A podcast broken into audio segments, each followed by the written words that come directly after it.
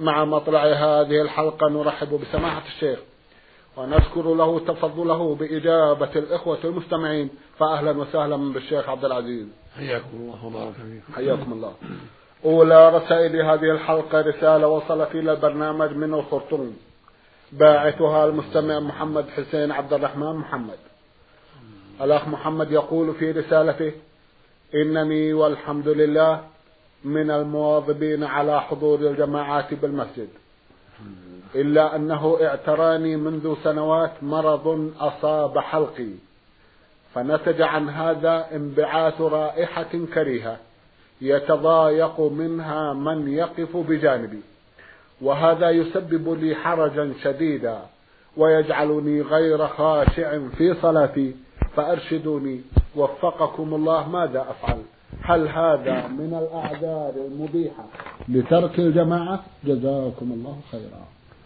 بسم الله الرحمن الرحيم. الحمد لله وصلى الله وسلم على رسول الله وعلى آله وأصحابه ومن اهتدى بهداه. أما بعد فقد ثبت عن النبي صلى الله عليه وسلم أنه نهى من أكل ثوما أو بصلا أو كراسا أن يشهد الصلاة مع المسلمين لأن ذلك يؤذي المسلمين ويؤذي الملائكة. فإذا كان هذا الذي يخرج منك له رائحة كريهة تؤذي المسلمين وأنت لا تستطيع علاجها فلا حرج عليك في التخلف عن الجماعة بل هذا هو المشروع لك. المشروع أن تتخلف عن الجماعة ولا تؤذي الناس وتصلي في بيتك.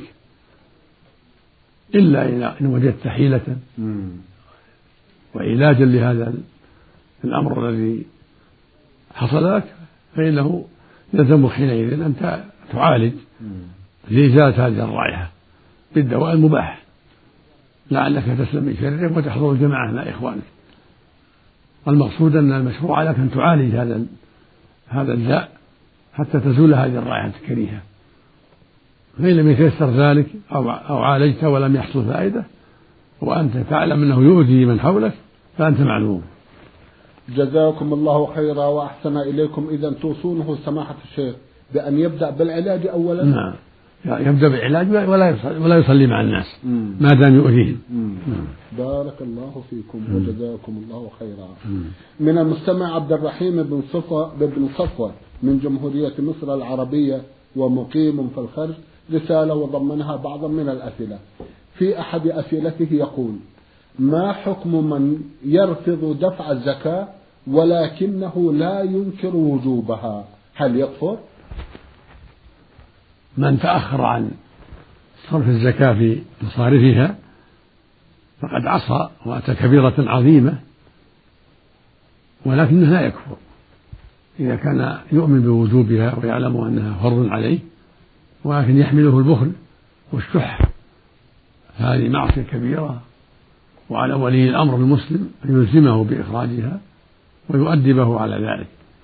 وإلا فلا يكفر. لقوله صلى الله عليه وسلم في الذي يأتي يوم القيامة ولم يؤدي زكاته أنه يعذب بماله يوم القيامة.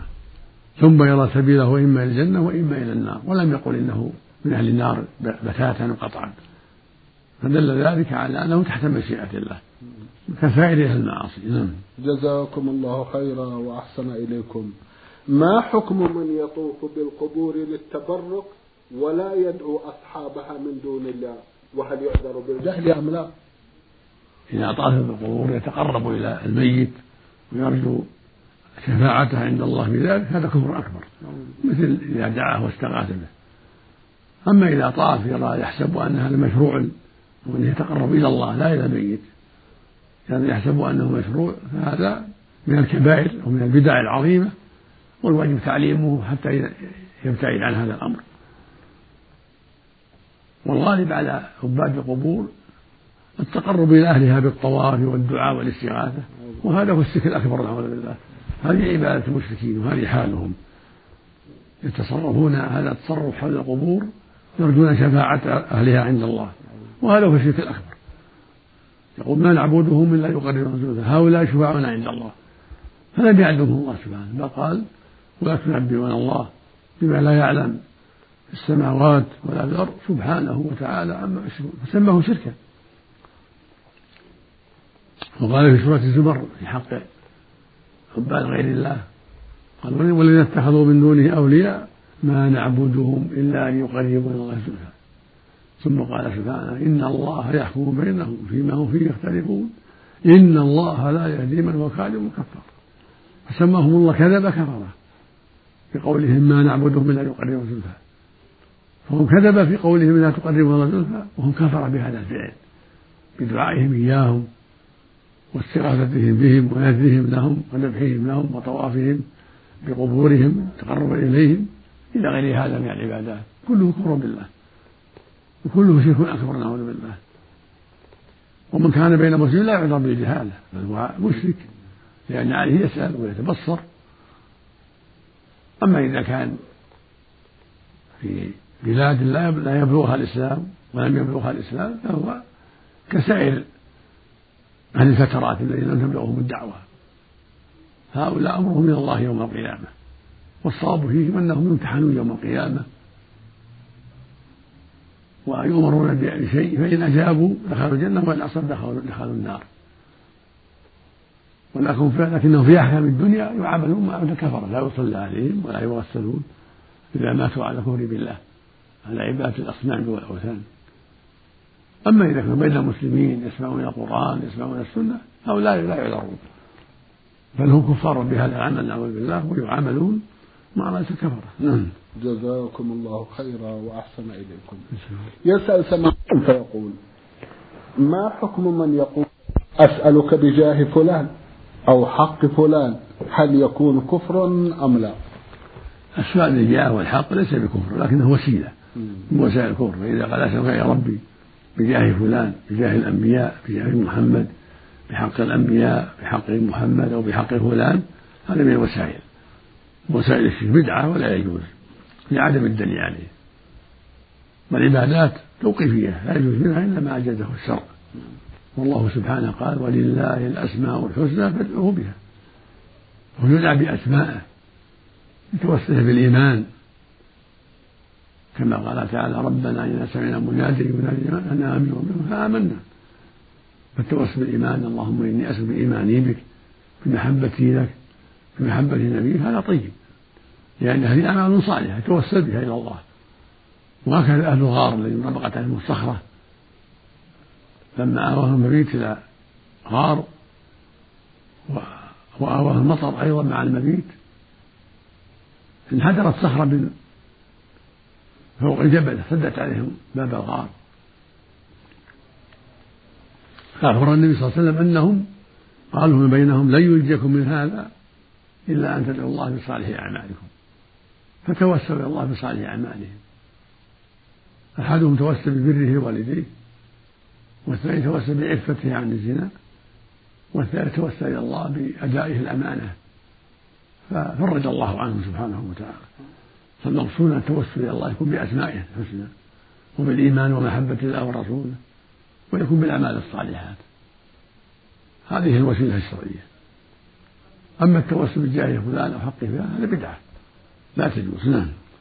جزاكم الله خيرا وأحسن إليكم أخيرا. يسأل سماحتكم فيقول هل الأشاعرة من أهل السنة؟ أرجو التوضيح. الأشاعرة عندهم أشياء خالفوا فيها أهل السنة من تأويل بعض الصفات. فهم في باب التأويل ليسوا من أهل السنة لأن أهل السنة لا يؤولون. وهذا غلط من الأشاعرة ومنكر. لكنهم من أهل السنة في المسائل الأخرى التي وافقوا فيها أهل السنة. والواجب على المؤمن هو طريق أهل السنة والجماعة وهو الإيمان بأسماء الله كلها وصفاته الواردة في القرآن الكريم وهكذا الثابتة في السنة يجب الإيمان بها وإمرارها كما جاءت. غير تحريف ولا تعطيل ولا تكييف ولا تمثيل ولا تأويل بل يجب أن تمر كما جاءت مع الإيمان بها. على وجه اللائق بالله سبحانه وتعالى. ليس فيها تشبيه لأحد يقول سبحانه قل هو الله أحد الله الصمد لم يلد ولم يولد ولم يكن له كفوا أحد. ويقول سبحانه ليس كمثله شيء وهو السميع البصير. فالواجب أن تمر أسماؤه وصفاته كما جاءت. من غير تحريف ولا تأويل ولا تعطيل ولا تكييف الرحيم والعزيز والقدير. وهكذا سائر الأسماء والصفات. هكذا قوله مكر الله والله خير الماكرين قول سبحانه يخادعون الله وخادعهم إنهم يكيدون كيدا وأكيد كيدا كلها صفات تليق بالله. على وجه لا بالله سبحانه لا يشابه كيد المخلوقين ولا مكرهم ولا خداعهم. وشيء يقول يليق بالله سبحانه وتعالى. لا يشابه خلقه في ذلك. وهكذا قوله في الحديث الصحيح من تقرب إليه شبرا تقرب منه ذراعا ومن تقرب إليه ذراعا تقرب منه باعا أتاني, أتاني يمشي أتيته هرولة. كل هذه الصفات تليق بالله. يجب الإيمان بالله وإثباتها لله على وجه اللائق بالله. تقرب يليق بالله. وهرولة تليق بالله. ليس فيها مشابهة الخلق تقربه وهرولته شيء يليق به. لا يشابه صفات المخلوقين سبحانه وتعالى. ليس كمثله شيء هو السميع البصير. وهكذا قوله في في الأعمال في الحث على الأعمال الصالحة وأن الله جل وعلا لا يمل حتى تملوا. الذي يليق بالله؟ لا يشابه صفات المخلوقين. صفات المخلوقين نقص وضعف وأما صفات الله فهي تليق به لا يشابه خلقه وليس فيها نقص ولا عيب. بل صفات كمال تليق بالله سبحانه وتعالى لا يشابه خلقه جل وعلا. نعم. جزاكم الله خيرا وأحسن إليكم. بعد هذا رسالة وصلت إلى البرنامج من أحد الإخوة المستمعين يقول المرسل ابنكم محمد من الرياض. أخونا يقول نسمع من بعض الناس أن هناك أمورا حصلت بعد دفن الموتى مثل خروج نار من القبر أو ثعبان ونحو ذلك. فهل ما يقال سبق له ذكر وذكر في بعض الكتب أو لا؟ جزاكم الله خيرا. ثبت عن النبي صلى الله عليه وسلم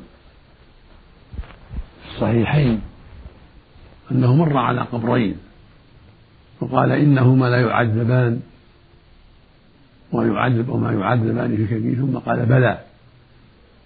أما أحدهما فكان لا يستتر من البول. وفي اللفظ الآخر لا يستنزه من البول. وأما الآخر فكان يمشي بالنميمة. فعذاب القبر حق. الكافر يعذب في قبره. وبعض العصاة يعذب في قبره إلا من عفى الله عنه. ومن ذلك ما ذكره النبي صلى الله عليه وسلم في صاحبي القبرين.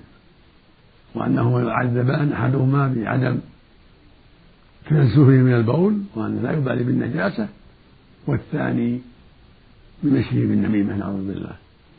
وقد ذكر ابن رجب رحمه الله في كتابه أهوال القبور أشياء من هذا أنواع التعذيب التي تقع لأهل القبور بسبب معاصيهم. فإن بعض الناس قد تدعو الحاجة إلى نفسه إما لكونهم نسوا مسحاة عنده أو إناء أو عتبة أو غير هذا مما تحفر به القبور. فقد يلبسونه ثم يجدونه يعذب نسأل الله العافية. قد يجدونه يستعين قبره نارا وبعضهم يجدونه في في رقبته نار وبعضهم يجدون نفس المسحات قد جعلت في رأسه في, في رقبته تشتعل نارا إلى غير هذا كما ذكر ابن رجب رحمه الله.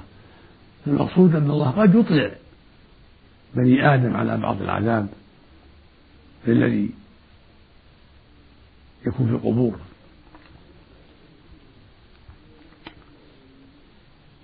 وقد أخبرني إنسان لا أذكره الآن من داخل ثلاثين سنة أو أربعين سنة أنه بلغه أن عمته تعذب في قبرها وأنه أخبره ناس أنهم وقفوا على قبرها وسمعوا العذاب. قال لي إني ذهبت إليه في يوم من الأيام لأعرف الحقيقة. فجئت إلى القبر فسمعت فيه صياح المعذب سمعت فيه صياحا وما يدل على العذاب. وهذا ليس ببعيد فإن الله يطلع بعض عباده على ما يشاء من العظة والذكرى والترهيب. كما يطلعه سبحانه على بعض النعيم لبعض أهل القبور. فقد يدفن الإنسان ثم ينفخ من قبره ريح المسك كما ذكر ذلك بعض السلف. وأخبرنا ثقة من إخواننا من نحو ثلاثين سنة أو حولها أنهم كانوا في بيداء من الأرض مسافرين. فمات معهم شخص فنزلوا ليدفنوه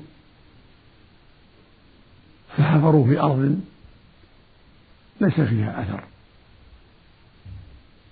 في أثناء سفرهم. نعم. فوجدوا قبرا فيه إنسان يفوح قبره مسكا طيبا عظيما ووجدوه على حاله لم يتغير في قبره. فدفنوه وساووا قبره عليه وحفروا لميته في مكان آخر ودفنوه. وهذه من آيات الله من آيات الله من آيات الله سبحانه التي يطلع فيها بعض عباده على نعيم قوم وعلى عذاب آخرين للذكرى والعظة. نعم.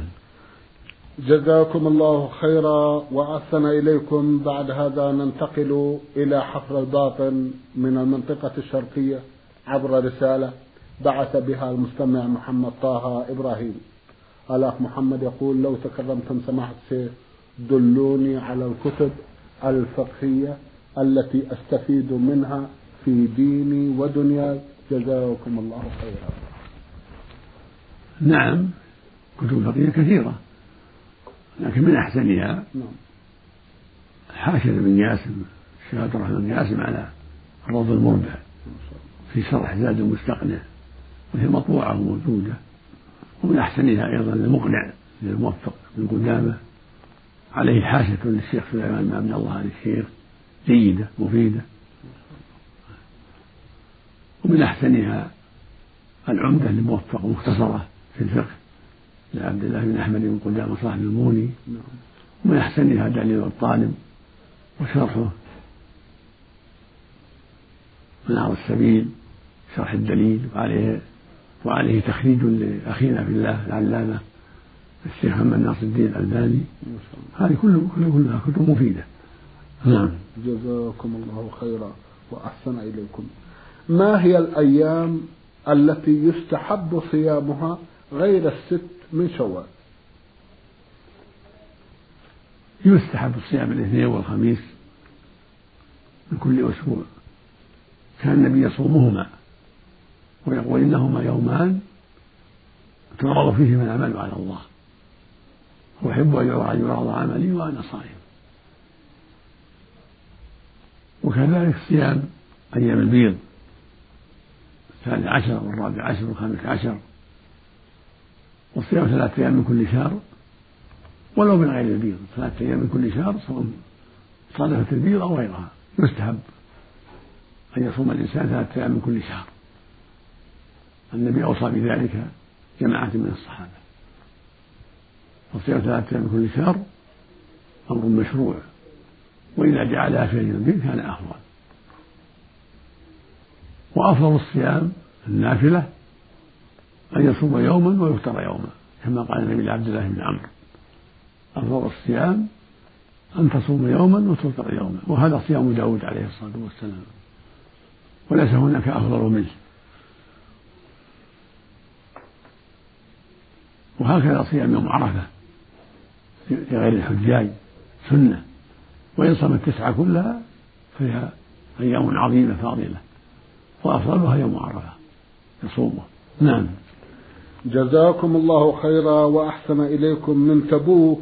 المستمع محمد غانم بعث برسالة ويقول فيها لي أخ توفي لرحمة مولاه وترك مجموعة من البنات وأوصاني في حياته وهو في تمام عقله ألا أزوج بناته لأشخاص معينين.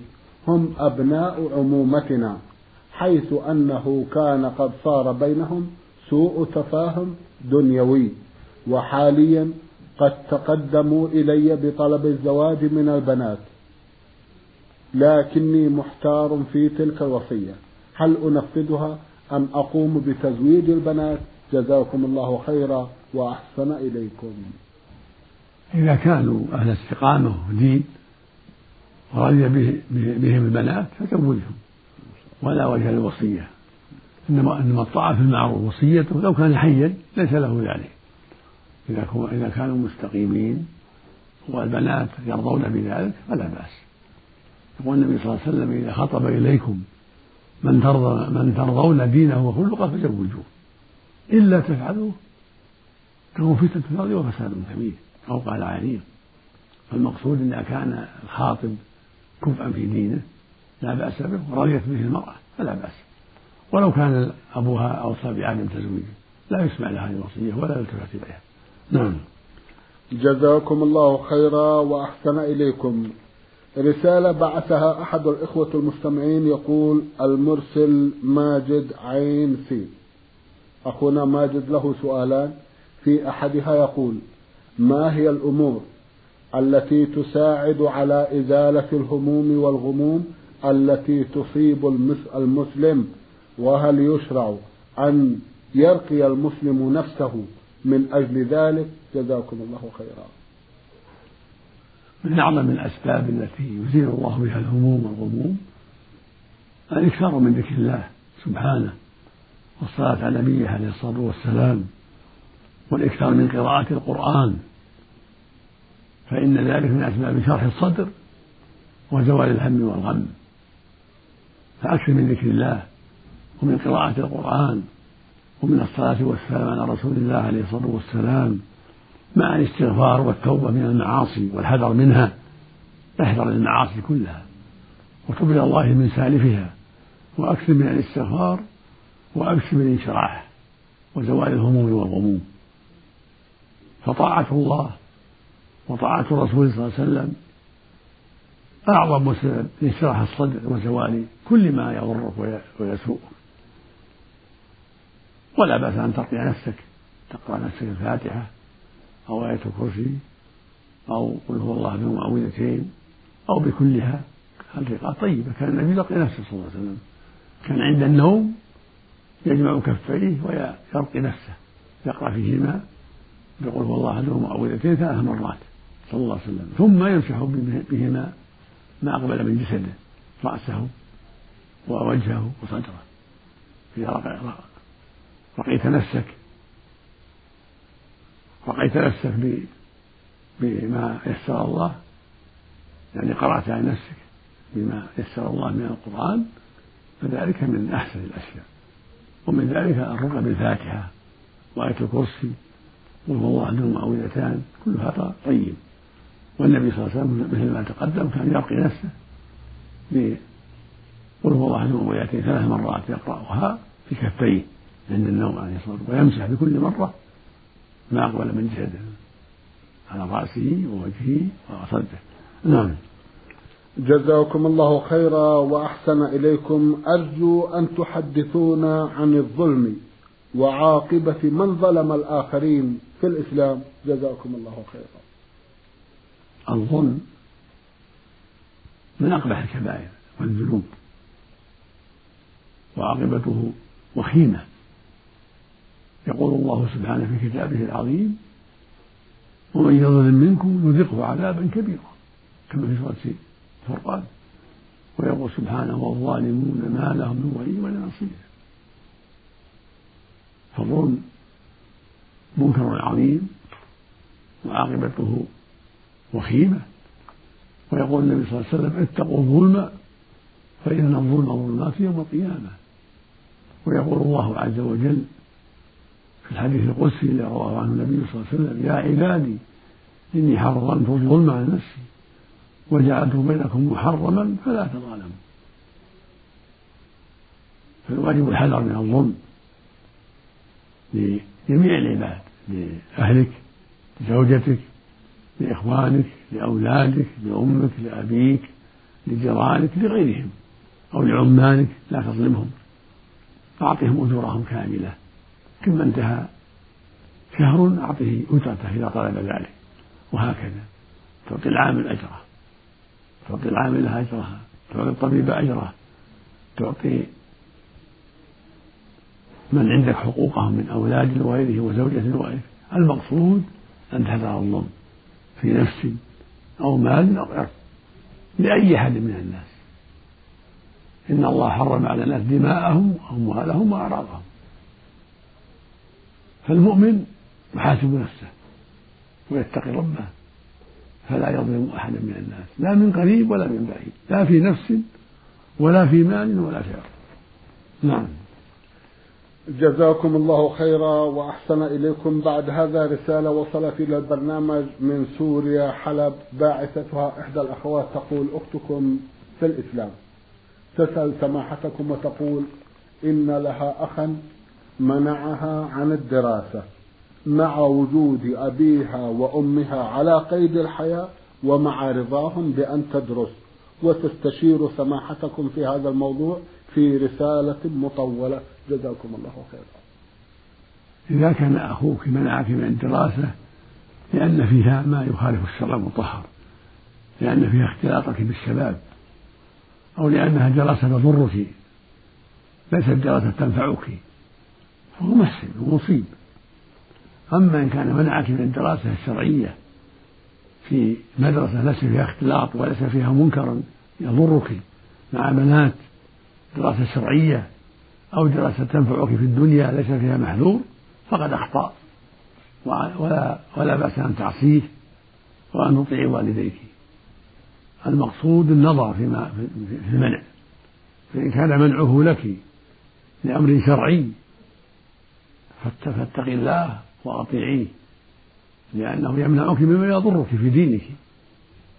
أما إذا كان منعه ظلما له ظلما لك وليس له موجب شرعي لأن الدراسة ليس فيها محذور مع بنات ودراسة شرعية أو مباحة فمنعه لك يكون ظالما لا حق له في المنع. وعلى والديك أن يأخذ على يديه وأن يمنعه من التعدي عليك. ولك أن تشكيه على جهة المسؤول المسؤولة حتى يمنع يمنعه من ظلمك. أما إذا كان أخوك صالحا يريد لك الخير ويمنعك من الشر فهو محسن وعليك أن تطيعيه فيما يرضي الله جل وعلا. نعم. جزاكم الله خيرا وأحسن إليكم. سنعود إلى رسالتك يا أختنا في الله من سوريا حلب في حلقة قادمة إن شاء الله تعالى. سماحة الشيخ في ختام هذا اللقاء أتوجه لكم بالشكر الجزيل بعد شكر الله سبحانه وتعالى على تفضلكم بإجابة الإخوة المستمعين. وآمل أن يتجدد اللقاء وأنتم على خير. نرجو ذلك نعم. مستمعي الكرام كان لقاؤنا في هذه الحلقة مع سماحة الشيخ عبد العزيز ابن عبد الله بن باز الرئيس العام لإدارات البحوث العلمية والإفتاء والدعوة والإرشاد. شكرا لسماحة الشيخ. وأنتم يا مستمعي الكرام شكرا لحسن متابعتكم. وإلى الملتقى. وسلام الله عليكم ورحمته وبركاته.